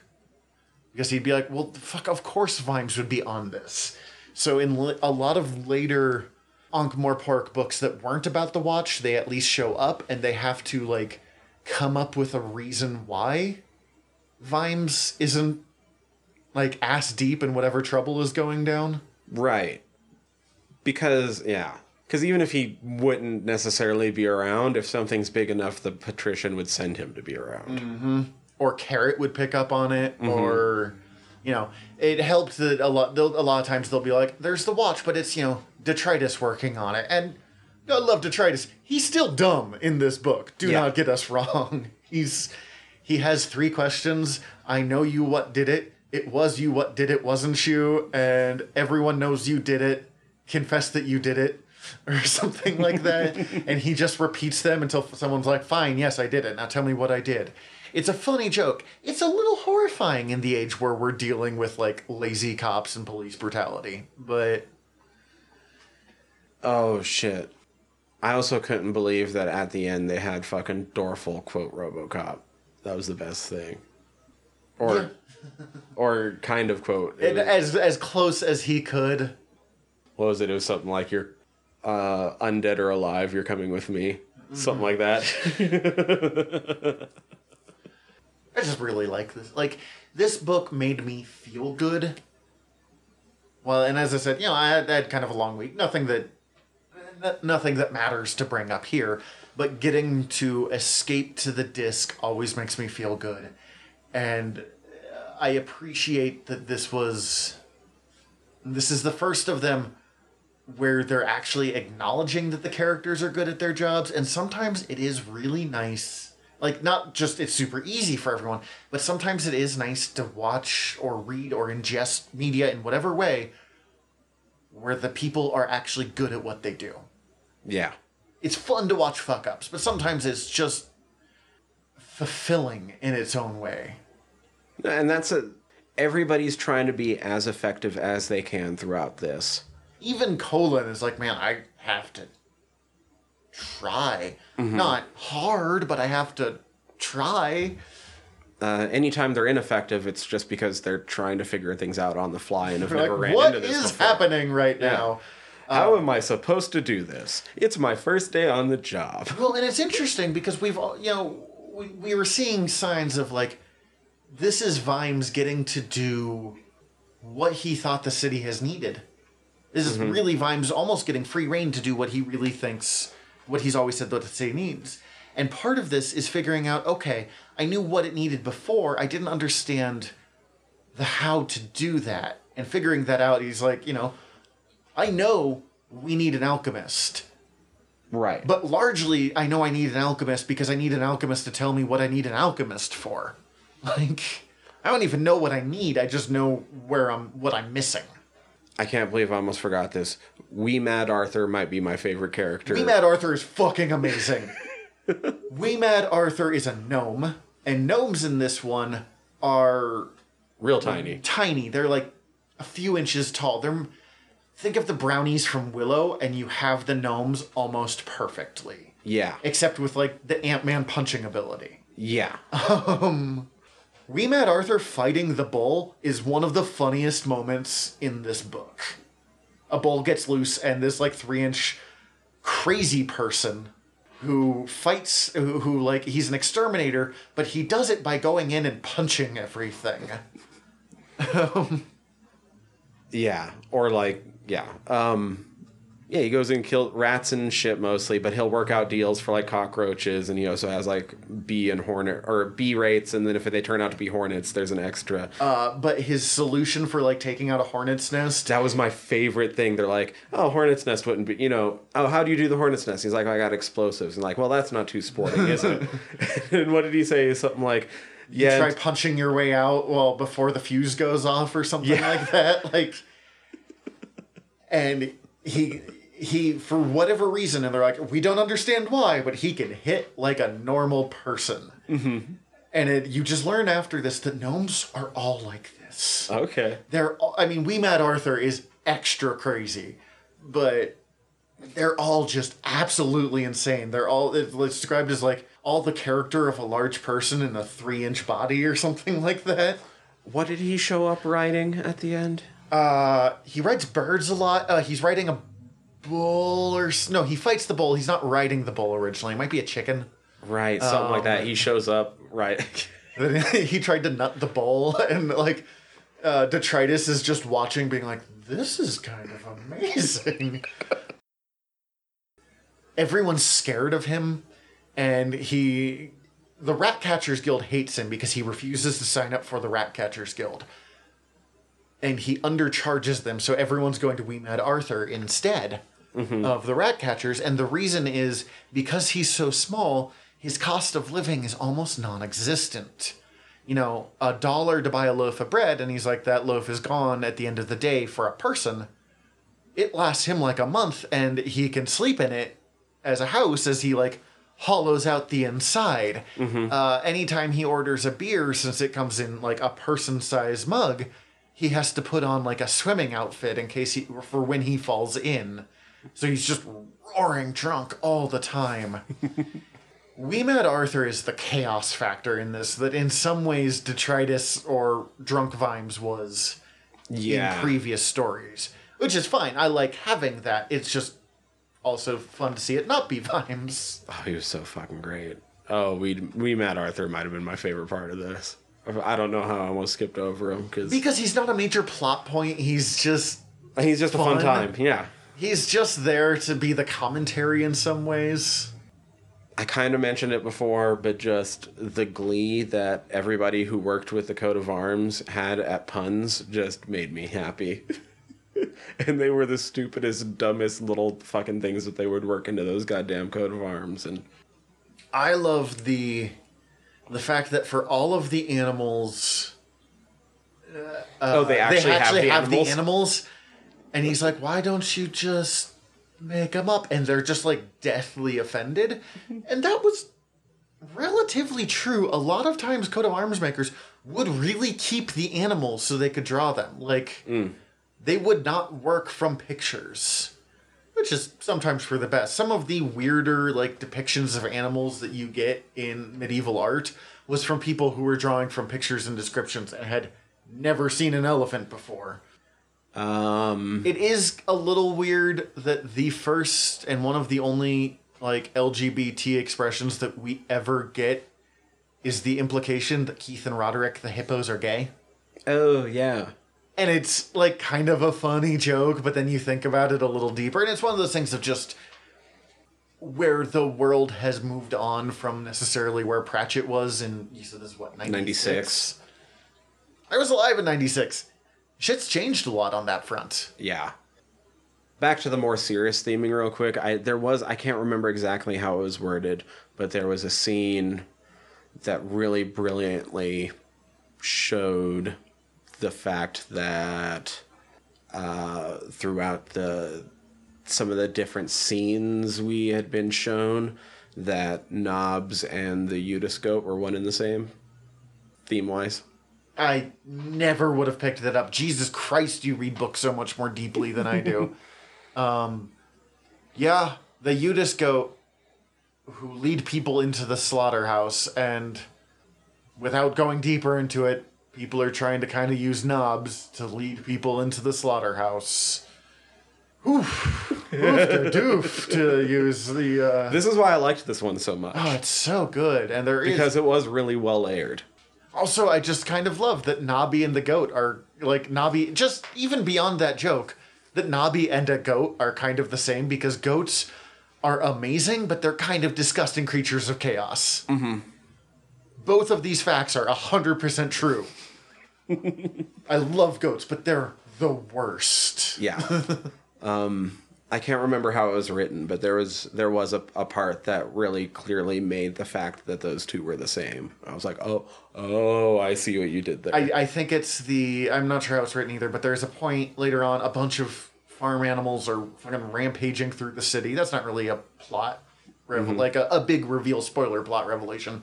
And there's this moment where Nobby is just like kind of depressed and smoking a cigarette while watching this all going on and like Oh, yeah, shares he- it with the goat next to him because he feels this like odd moment of feeling of his fellow man with the goat that also is hanging out in this corner being like what's happening like he passes it over the goat to take a drag, and the the goat just eats it. And he goes, "Yep, you and me, buddy." Oh, I would hate Nobby so much in person, but there is something wonderful about Nobby to me as as the eternal kind of like unchanging piece of shit thief that in some ways is kind of the spirit of Ankh Morpork, like no matter how much it grows and like stops being what it was in like Color of Magic, there's still Nobby Nobbs Who is kind of to, all of to Ankh. really keep that in the same way that there's still cut me own throat dibbler no matter what's going on cut me own throat dibbler is going to be nearby selling his disgusting disgusting sausages He only popped up once in this, I think. barely in this one Yeah. uh, and same with death death appears but very little i think death only appears in that first scene Right, and the, and Death of Rats shows up really quickly too. Mm-hmm. It is some of the least death has ever used.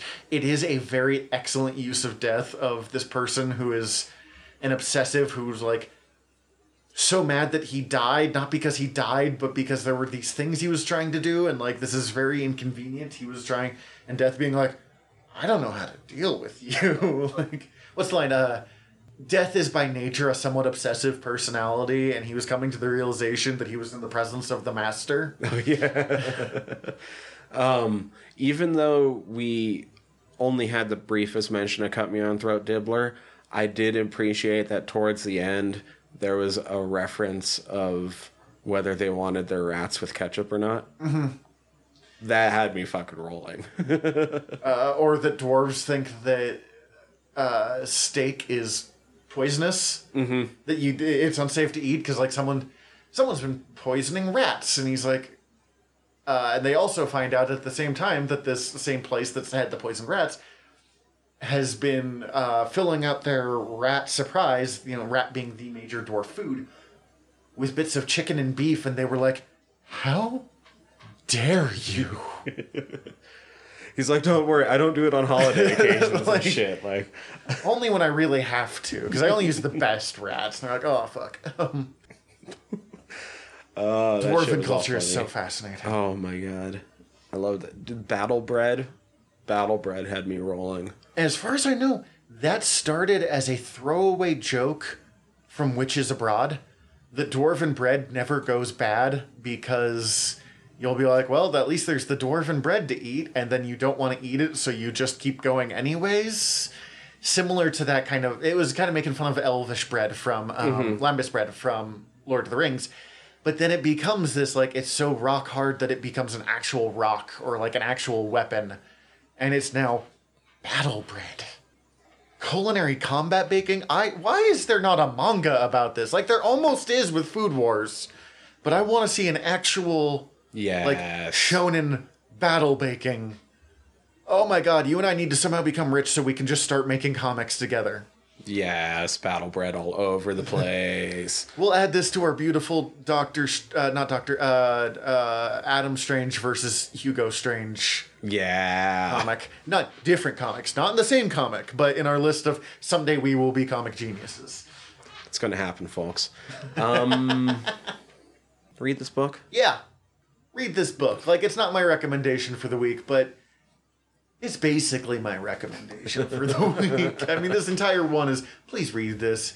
Um, I really do want to see the watch. I've heard very middling reviews, but all of the reviews have been from hardcore disc, like being like, it's not a bad series. It's just not the best Discworld series. Like it, it's not found that balance. And I'm curious. I, I continue to be curious. I continue to think they picked the perfect actor to play Vimes, Yeah. um, at least just visually. what uh what is your recommendation? Are, are are we done with the book? Yeah, I think we're done with the book. Okay. I already I already went off on my MF Doom recommendation, so I had it. I had it. I had it. I had it. I wrote. I I fucking made a link. Hold on. I could do this. Thank you, technology. I don't say that very often anymore. uh, the Repair Shop on Netflix. Oh. It's a British show. It is kind of like Great British Bake Off in that like it's really relaxing and kind of feel good, but you get to watch cool things get made. And it's people bringing in antiques. Really amazing antiques in some cases. You know, uh, a a 100 year old 200 year old like butter churn kind of thing um a uh a like leather traveling case that's a century old that has literally traveled the world an old weird cane that had like a fake wooden monkey head on it and if you press the button like the monkey's mouth opens and the ears come open. Okay. but it's from like late 19th century so it's like little wooden mechan like it, it's who knows how it's done. And these people repair it for free. Or like you know here's this 200 year old painting that's beat to shit and like my son shot a dart nerf dart through it but it's also a 200 year old painting mm-hmm. fix it up and the deal is people submit an item that they want to fix a century old watch that escaped like a world war ii prison camp like cool shit mm-hmm.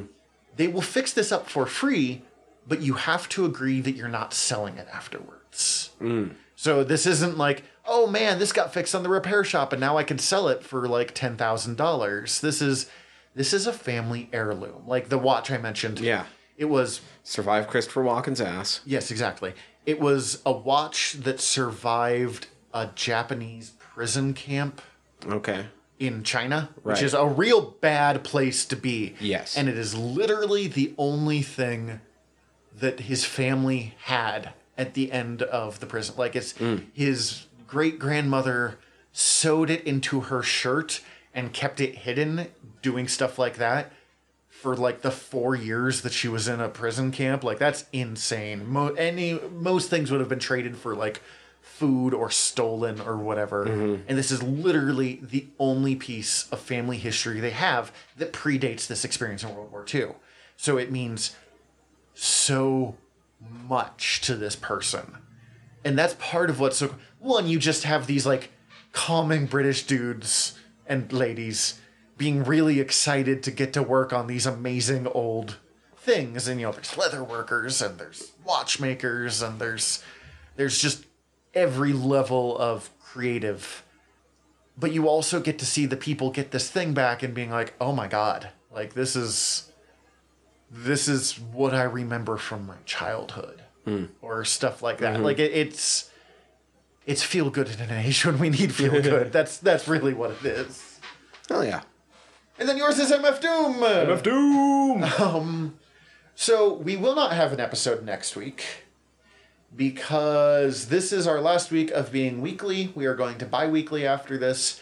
Uh, starting next week, we are recording the very first episode of New Island, our new podcast that we'll be launching probably about a month after that. We decided we wanted to be an episode or two ahead because it's not topical. We don't have a news program on it, so it's okay if it, it like But we need the time to work on it. So that's Yes. why you guys And in case something goes wrong, we're not like, oh crap, now we don't have an episode for next week. Like it, it's fine, but it I like to avoid that if possible.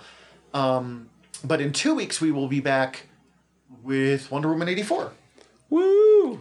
and, And? you have seen it, and I, have. do not know how I've I haven't seen it yet, so we'll see what I feel about it. But you're gonna say and Uh don't we have a returning guest on it? Or has that not been worked out for sure yet? know. We were talking about possibly getting Tiffany to come on for this one, who was on our Digimon episode and was just lovely. We just absolutely loved it. So, So possibly Tiffany coming back if we can set that up. I'm sure she'd be excited. It's just a matter of getting it set getting up. up set Yeah. up.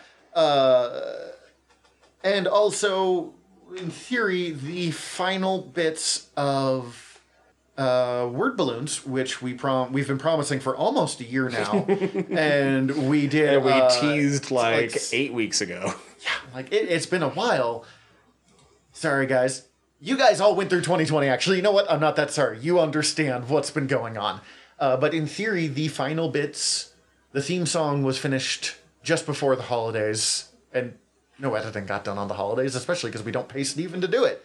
Um, we would. We want to pay Stephen to do it. We'll get there, guys. I did. Class solidarity.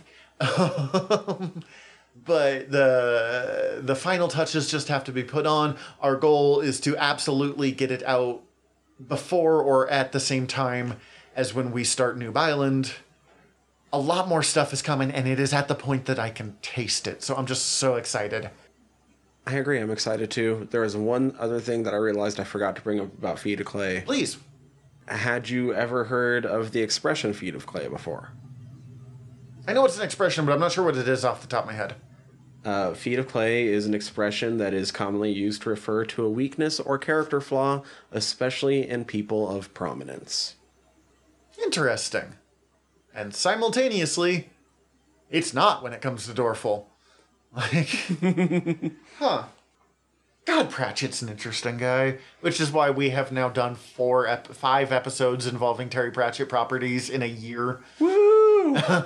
Terry Pratchett podcast. Yeah. Oh God, I would.